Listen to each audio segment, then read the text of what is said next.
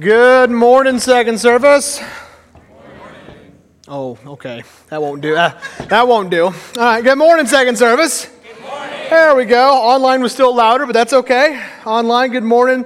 I'm Pastor Chase. I'm the executive pastor here. I'm excited that you are joining us for our second week of our core values series. The first thing I think I should re go over is Jason has unleashed our new mission statement, and I'm going to make sure I say it right, second service, which is connecting everyone with Jesus, community, and purpose. There we go. There'll be a quiz on that later, so try to remember it. You're going to hear that every Sunday for a long time. So, the key to a great mission statement is when you start hearing it and you truly know it, you get nauseated by it, right? That's the, that's the key to a good mission statement. All right? Hey, so last week, Jason started unpacking a little bit about where we're going, all that's going on, and core values is pretty much our guardrails. What's in the DNA of Great Oaks? Who we are. So, last week, he introduced you to, I believe, Jim. Everybody remember Jim? Yeah, hi, Jim. Hi. Hey, good. Hi, Jim. Say hi, Jim. All right, good. All right, and so we talked about, you know, the base of everything is our purpose, which is to love God, love others. Sounds like the greatest commandments, all right? And then right above that is our core beliefs. These are core biblical truths that we die on. Hear me, we die on them, we don't kill people with them, okay? All right? And I think Jason mentioned it last week, we don't use them as a hammer to beat people with. That's absolutely right. And then right above that is our values. These are the things that we say are ingrained in our DNA, we get from Scripture for Great Oaks that keep us on the path we should be on. It is who we are, it's our motives, okay? And then we already know the new mission statement. That's all about where we're going, but we'll stop at core values today. And last week, Jason unleashed our first core value, which was unimaginable transformation. And today, we're going to cover our second core value, which is unassuming authenticity, which because we genuinely love people the way they are. All right? So, unassuming authenticity. So, let me go ahead and be authentic for you for a moment here. I do not feel well this morning. That's why you don't see me out in the lobby. I have what's been going around. Got it yesterday morning. So, luckily, no one's in the front row because that's the splash zone. All right? That's why you will not see me out and about. So if you're like, well, the pastor didn't shake my hand, you're welcome. All right.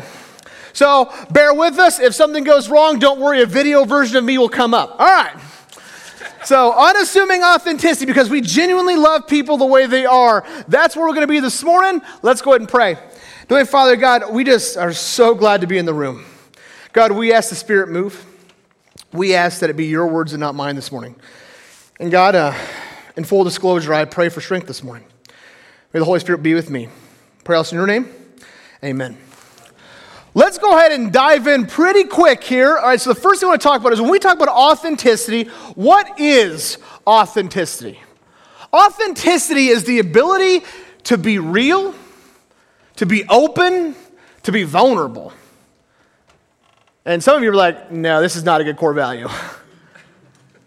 These are things that we really don't know. I don't know if we really want that. Do we, do we want to be open and vulnerable? Authenticity is about just saying, hey, here's who I am and here's where I'm at.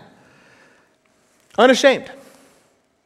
And I think one of the best ways to start looking at this is looking at probably the most authentic moment we have of Jesus in the Gospels.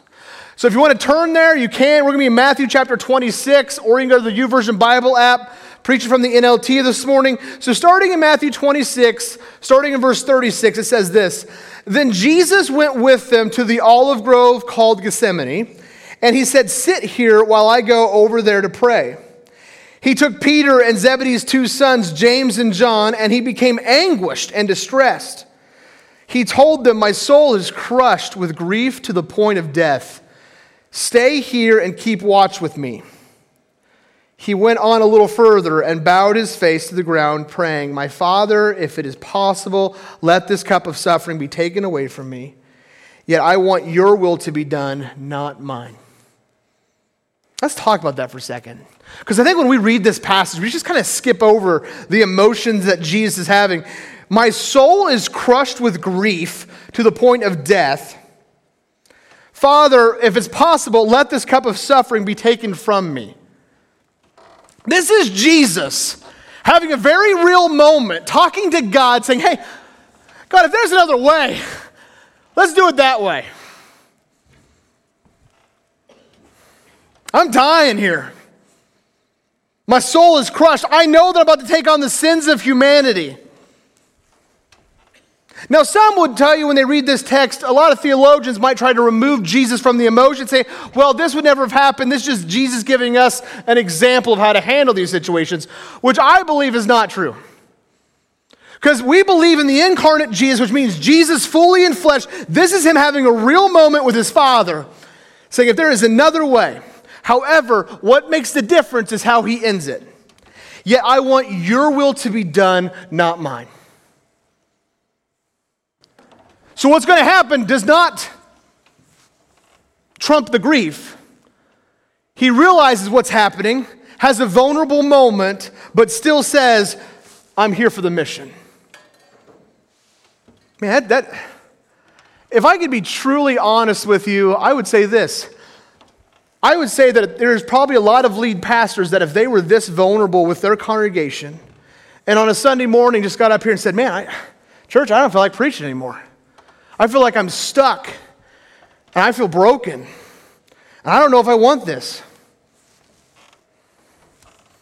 What probably worries me is a lot of churches and leadership might be like, hey, you're probably right. All right, good enough. That's why a lot of pastors don't like vulnerability. It's a very true thing. If you want to know some of the people that really struggle to be vulnerable, it is pastors. Now, I think what makes us really struggle to be authentic, though, church, is we have mastered an art of being fake. We've mastered it. I mean, we have completely mastered it. I, I, think we want the world to see a certain side of us, and we want to make sure that's the only view of us that they see. About a decade ago, a huge trend came on the scene. It's called selfies, all right? If you don't know the real name for selfies, it's called narcissistic portraits, but they were too long to spell, all right? So, what I did this week is the staff has put me together a montage of their selfies. So, go ahead, give me my staff montage here. What do you got for me? Maybe? Going once? Staff selfies? There we go. All right. So, yes. So we like to filter everything through any kind of lens we have. If you don't want to, if you know what we use here, this is called Snapchat usage. All right. Some of us on our staff are still young. All right. So you see our staff, some of our staff here, and using certain filters. If you don't know who the creepy old guy in the front middle is, that's Jason. All right. Um, I don't know if that's like his like conviction photo or what. Um, and as you see, like, you know, this is what we want the world to see. Oh, here's, here's me being fun and lighthearted. Here's all who I am. You see myself, I'm in the Dwight Schrute photo because that's who I am. All right? If you guys don't like The Office, you don't like me, that's fine. Um, and then you see like the couples together. You see CJ Mariah, Lexi, and Ethan. This, this is what we show the world. This is who we are. We're just having fun. Maybe you don't know this. There is 92 million selfies taken a day.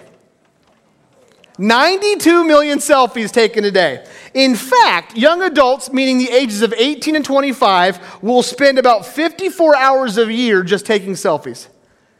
That's seven minutes a day. That is seven minutes a day somebody is looking at themselves in their cell phone. And you might respond with that, yeah, Chase, we already knew that generation was toast. Hold on, before we start judging other people. I remember what it was like before having technology and everyone wanted to have, you know, the nicest looking clothes and look the best. I remember when I was in high school, a clothing trend that was on the rage was Hollister.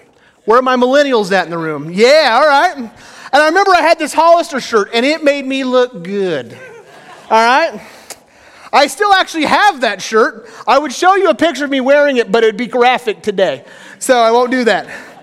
And we still have it. And Megan will look at me and say, Chase, can I please throw this shirt away? And I said, You will do no such thing.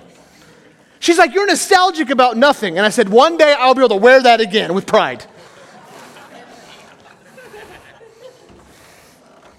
so some of us in here, maybe it's about the clothes, the materials we have. Let me go a little further. Some of you in here love your cars.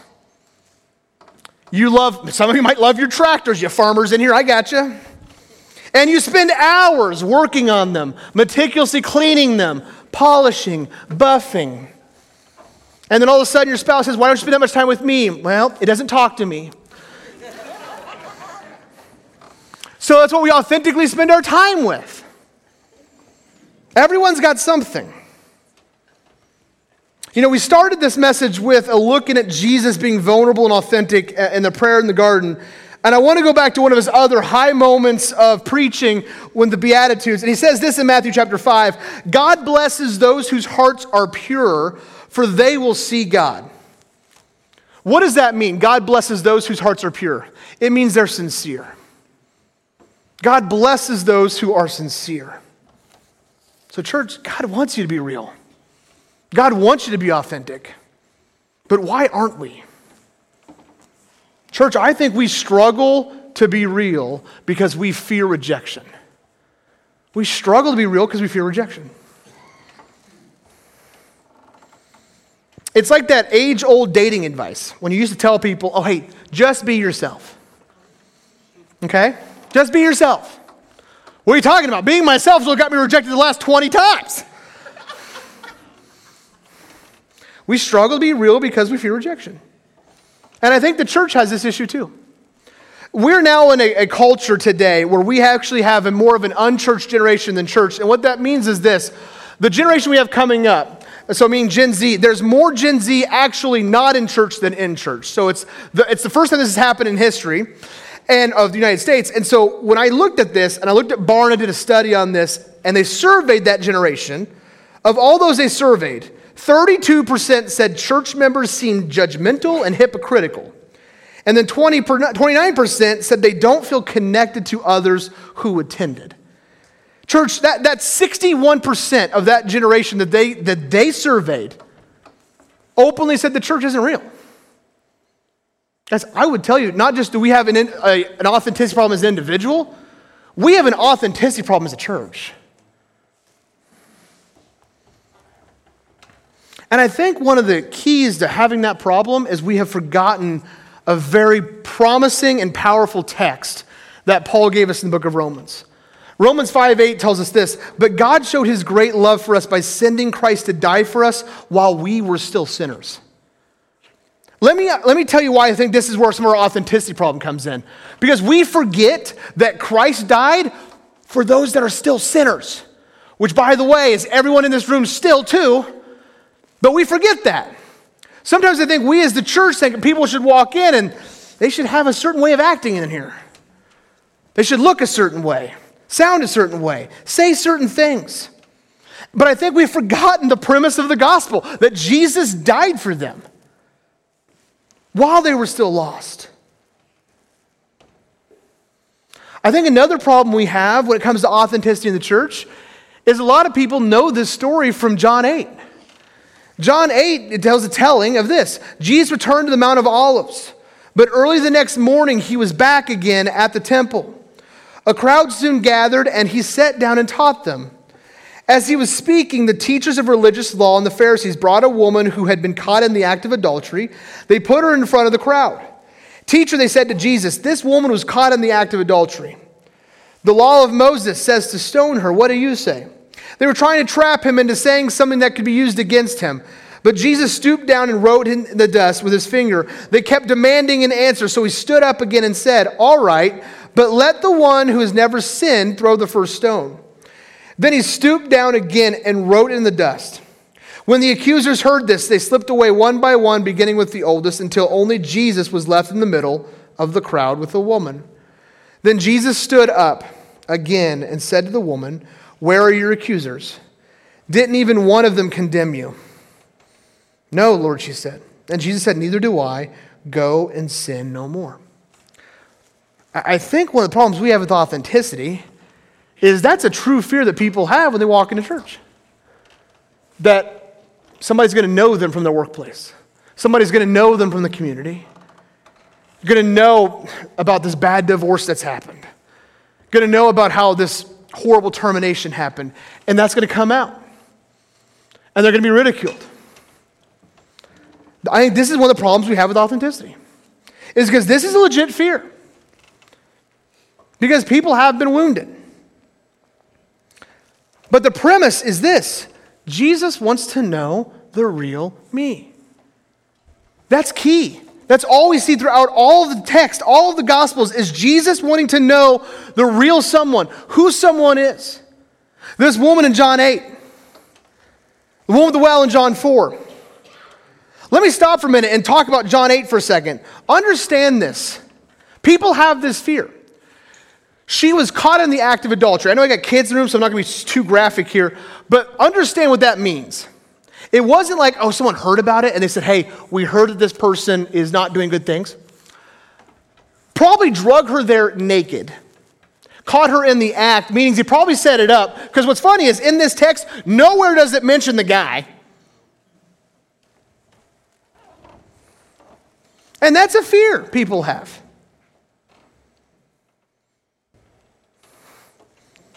You might be in here saying, Chase, I do want Jesus to know the real me. I just don't want anybody else to. That's, I get it. That's safe.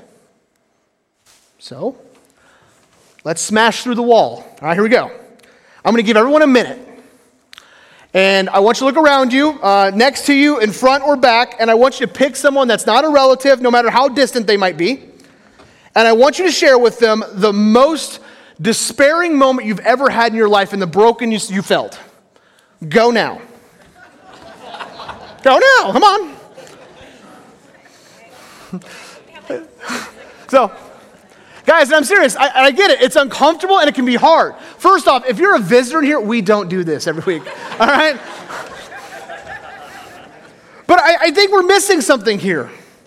Because when we talk about being authentic, it first off, it's about owning who we are, being open and honest. Which, when I talk about authenticity, I mean, I try to be able to look at myself and say, all right, Chase, what are you good at? What are you not good at? I fully believe that I'm very good about being open, and honest. If you really want to know the true opinion on what I think is happening, I will tell you that true opinion. And I'll try to use better tact most of the time. What I'm not good at is vulnerability. I'm just not. A lot of people aren't. Sometimes it makes me cringe. Married couples in here, you, you, know, you know what it's like when you sit down with your spouse and that person looks at you and says, hey, we should really have an open conversation about this thing, fill in the blank. And you respond with, please no. That's not. Can we schedule that for next week and hope you forget? Authenticity can be gross. It makes us feel icky. I get it. And the reason we don't like being vulnerable is because the word vulnerable comes from the Latin word vulnere, which means to wound. So when you're being vulnerable, you're, you're dealing with your wounds. And some of you might say, Chase, I'm definitely not going to be vulnerable in the church. Church is bad at this. I will amen you all day long. As a pastor, I will openly admit, and I'll be vulnerable for a minute and tell you that, that outside of very close family, meaning like nuclear family, the church has wounded me the most as a pastor. Let me tell you a story. When Megan and I were first dating, uh, before we got married, um, there was a couple in the church that for some reason didn't like our relationship. I don't know, a bunch of gossip, blah, blah. And all of a sudden started using, if you don't know this, my wife and I have a slight age difference. We are both in our 20s, so everybody goes like crazy off the rails here. And if you didn't know that about me and my wife, she no longer likes you if you didn't know she was younger. Okay but they started like saying things. And tr- they even went, I was gone one week and went to the church leadership and started like saying horrible things. I remember getting back from vacation and I handle surprises extremely well. I just do. Sarcasm. And so one of the church leaders says, Hey, this happened. We don't think there's anything there, but can you have a conversation with us in the room with that, that couple? I said, Sure. So, as I was sitting there listening to them and then listening to the leaders and not trying to come across the table, realized that this was all a bunch of nothing. All a bunch of gossip, founded on nothing, but it was hard. Because not only did I know them, but you know, we considered them somewhat close enough to be able to talk about things with. And I remember the hardest moment in that time was when I sat down, I talked to Megan after, and I said, Hey, are you sure this is what we want to do with our lives? The real moment. Because I don't want to go through this again. Because people can be hard. People can wound you. And Megan, who has a better heart than me, says, Absolutely.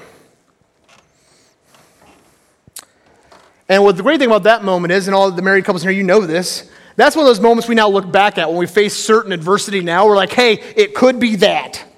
Truth. All right, yep, you're right. We can blow through this. Now, that was hard. The church wounds people. Some of you in this room might be like, yeah, I get it. Been there. The church did not do well with me. Maybe you opened up about the sin that was going on in your life and somebody in the church completely judged you wrongly and started saying things about you to like 12 other people. Happens all the time.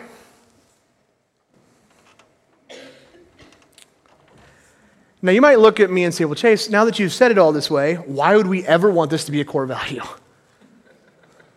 Why would we want this? Here's why. Because, church, when we get this right, people will see Jesus. Hear me on this, because let me give you a recap. I Had a hard story. Those church leaders that sat in the room with me, after it all happened, and after we realized there was a bunch of gossip and people trying to stir up the pot, those two leaders that were in the room with me sat down with me uh, probably a week later and just said, Hey, thanks for doing this, and we are sorry that this happened to you. It meant a lot to me.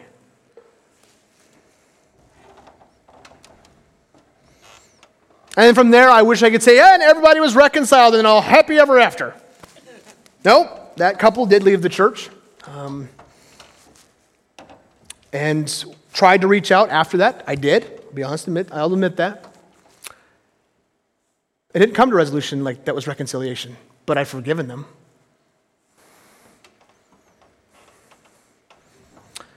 And when I tell that story to people that I'm close with, they resonate with it. I use it for Jesus. No pastor that's up here, whether it's Jason, Paul, Kevin, no matter who's up here, we don't try to use our vulnerability to manipulate. We use our vulnerability to tell you that, hey, this is how we've seen Jesus work in our own lives. Because all that I have for you is what's in the pages of Scripture and how I've seen Jesus move in my own life. And hope it helps you resonate. So, yes, the reason why unassuming authenticity is a core value in the DNA of Great Oaks is because, man, when we get it right, people see Jesus. Let me give you a Great Oak story. I won't say who because they might be in the room, but before I was the executive pastor and I was the connections pastor, I was meet, meeting with all the new people that were coming to Great Oaks. And I asked someone, I said, Why are you here? Why did you choose Great Oaks? And she looked at me and said, Chase, I'll tell you why I chose Great Oaks. I walked in the doors, took about 20 minutes, and I truly felt that there's people in this building that cared about who I am. And I've never felt that at any church before. Now, before you think we're batting 100 here, that's one story of greatness here. There's been some others on the other side, but guys, when that happens, changed her life. And she was a believer. But she felt like people cared about me, people know me, and let me tell you how that's been reciprocated. I now get to see her serve use her story and her giftings and do great things in our family here. And it all started with her being able to walk in and know that unassumingly people loved her. That's why we do it. Now, for those of you that come in here, just like I do, that struggle with sin issues, like, Chase, I'm not going to be vulnerable. I'm not going to do this. It's going to cause me more drama in my life, and my life doesn't need it.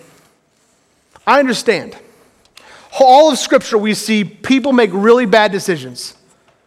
Esau in the Old Testament sold away his inheritance for a bowl of stew. Samson gave away the secret for one night stand. Peter denied Jesus multiple times just so he wouldn't be rejected or put into chains. So, why do we do this? Why, why would, should you be encouraged to be able to come in and just be vulnerable and authentic?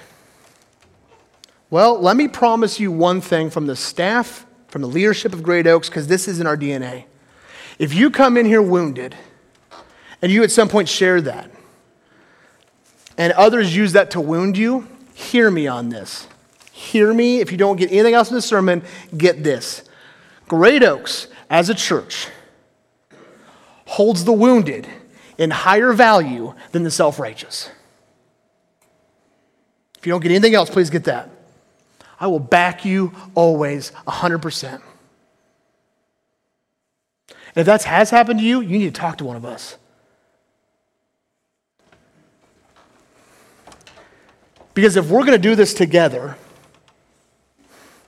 we need to make sure we're doing it well. And I think some of this self righteousness might come from the fact that we now put in our minds that we want to get things right rather than see Jesus move. Um, most of you might know what's going on current event wise um, at Asbury in, in Kentucky. Uh, it's been a revival going on for like a week and a half now. Spontaneous worship had started and hasn't stopped since. I think they're planning to end it on Sunday night, maybe.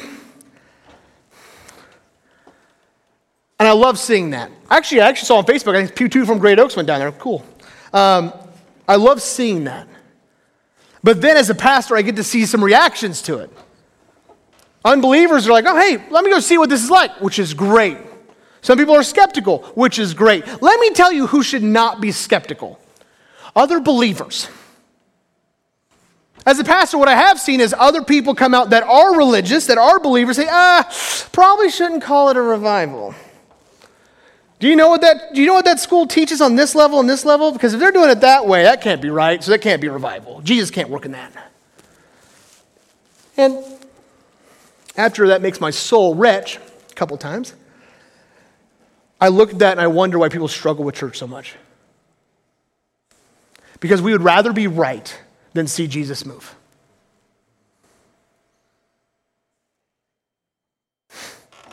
The church, they got it right. They allowed Jesus to move. And that's what our hope is for you. And for us as a church is unassuming authenticity so we can open up the floodgates for Jesus to work. And if you're coming in here day in and day out, and there's something you're bearing down deep inside of you, hear me when I say this. When we lie about where we are, we rob ourselves of the love community brings. I get it. It's scary. I get it. It's hard to open yourself up and be vulnerable. But hear what I say with this. Throughout all of the Bible, 365 times it says, do not be afraid.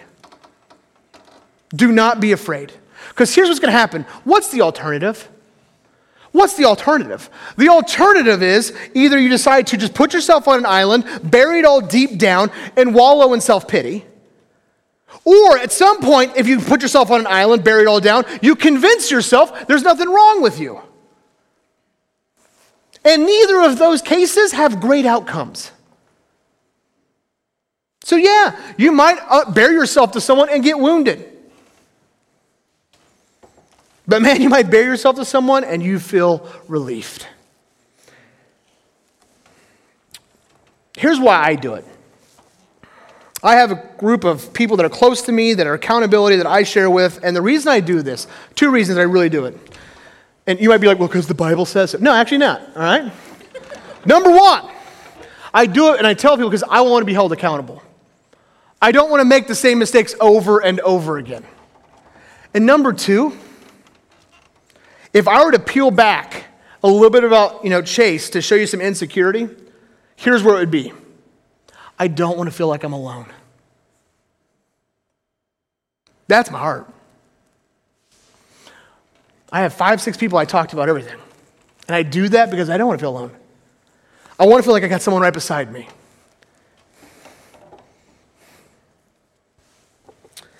It's the same reason why Jesus left the 99 for the one. Because when you're alone, you're in trouble. Paul gives us these wise words in Romans 12. And actually, these two verses we have made like the mantra behind this core value, unassuming authenticity. Don't just pretend to love others, really love them. Hate what is wrong, hold tightly to what is good, love each other with genuine affection, and take delight in honoring each other. You know, there's a lot of scripture that sometimes when you read, you have to like discern and interpret. Well, what does it mean? I fully believe that we could have these two verses today and everyone should understand them as they're written. Just don't pretend to love others. Who in here is guilty of that? Yes. Who finds easy to put on the face and be like, all right, I'm just going to love people today. All right.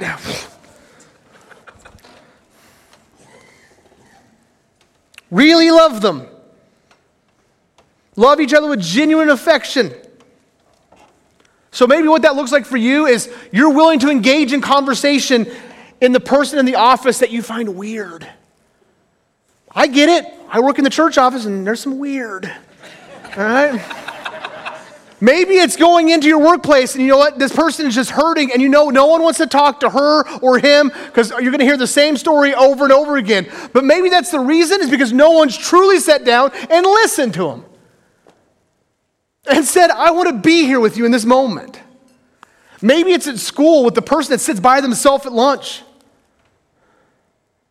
that everyone talks about in the hallway between periods, but no one wants to talk to in person. Because at some point, if you talk to them in person, you might get like, somebody might look at me like, oh, you're no longer as popular as you once were.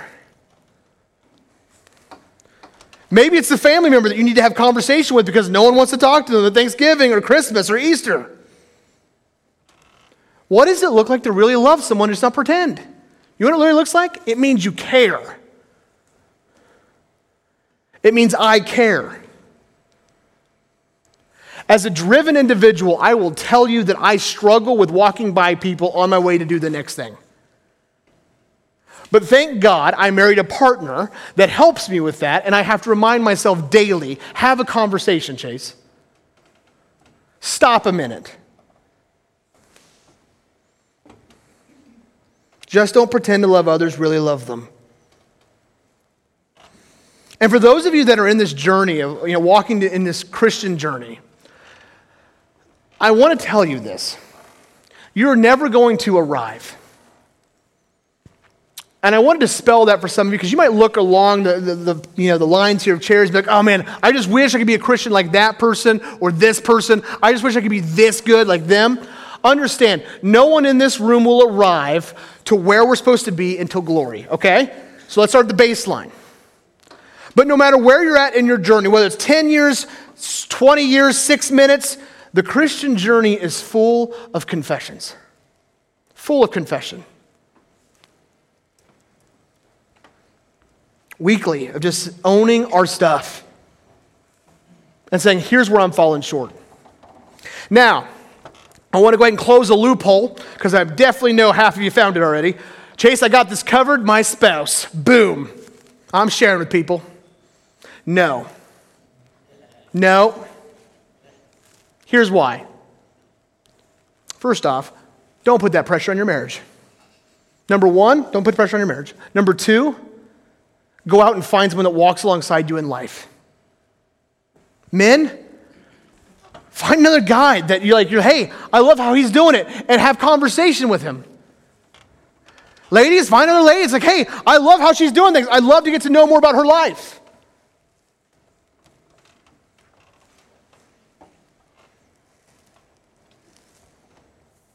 Confess to each other.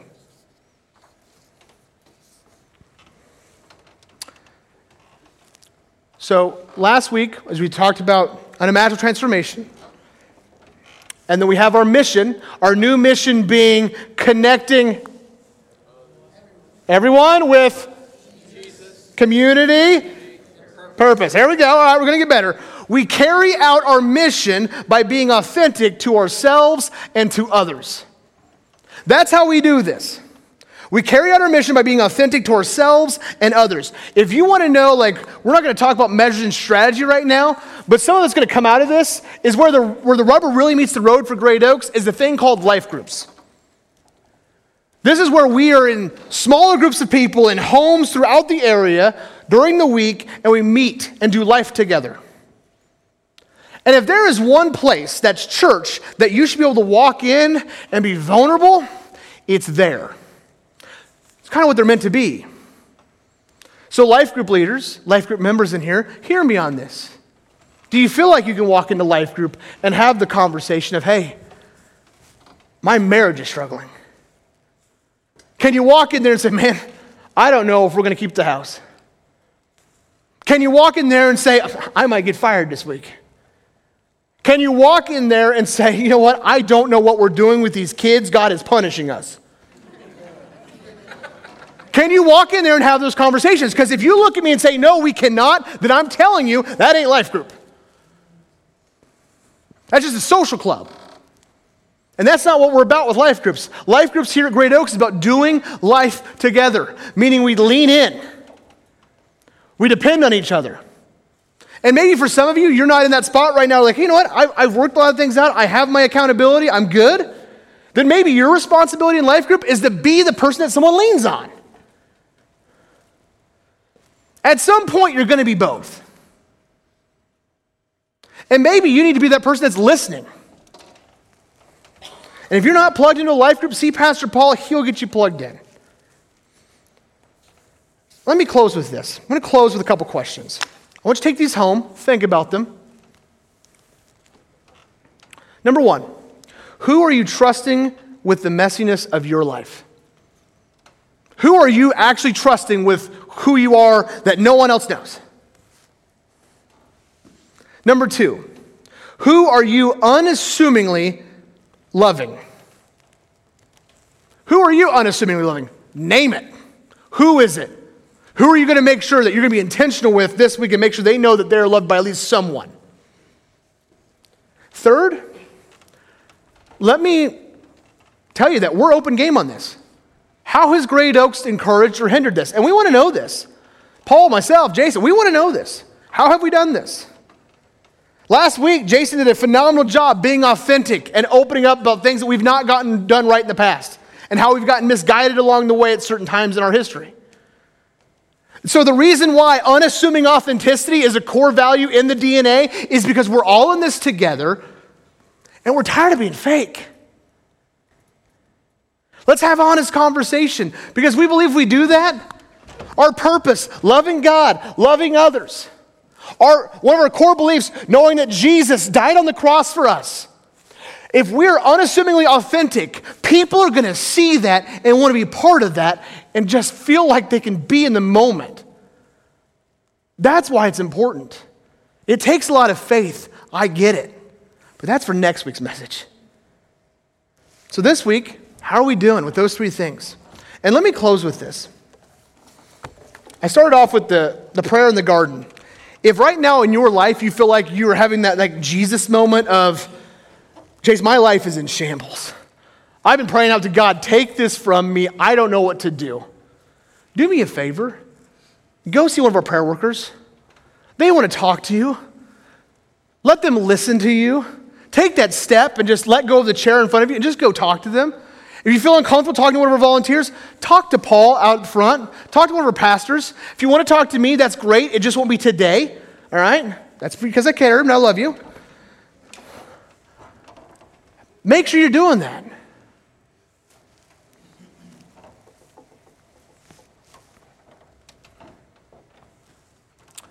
Church, unassuming authenticity.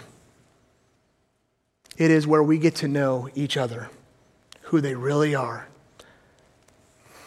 And I think if we do that, we're going to see Jesus move. Let's pray. Heavenly Father, God, we are so glad we can gather in the house, God. Um, as we go out, we talk about our core values being our motives. May our motive truly be as great oaks to unassumingly be authentic and love people. God, that is a great guardrail to have. May it keep us in line. May we show people Jesus by how we love them and how we listen, no matter what their circumstances are or where they're at in life or what's going on. God, may they be heard. God, I ask that as we continue with our core values series, that it be an honor and a blessing to you, and that your will be done here at Great Oaks. We pray this all in your name. Amen.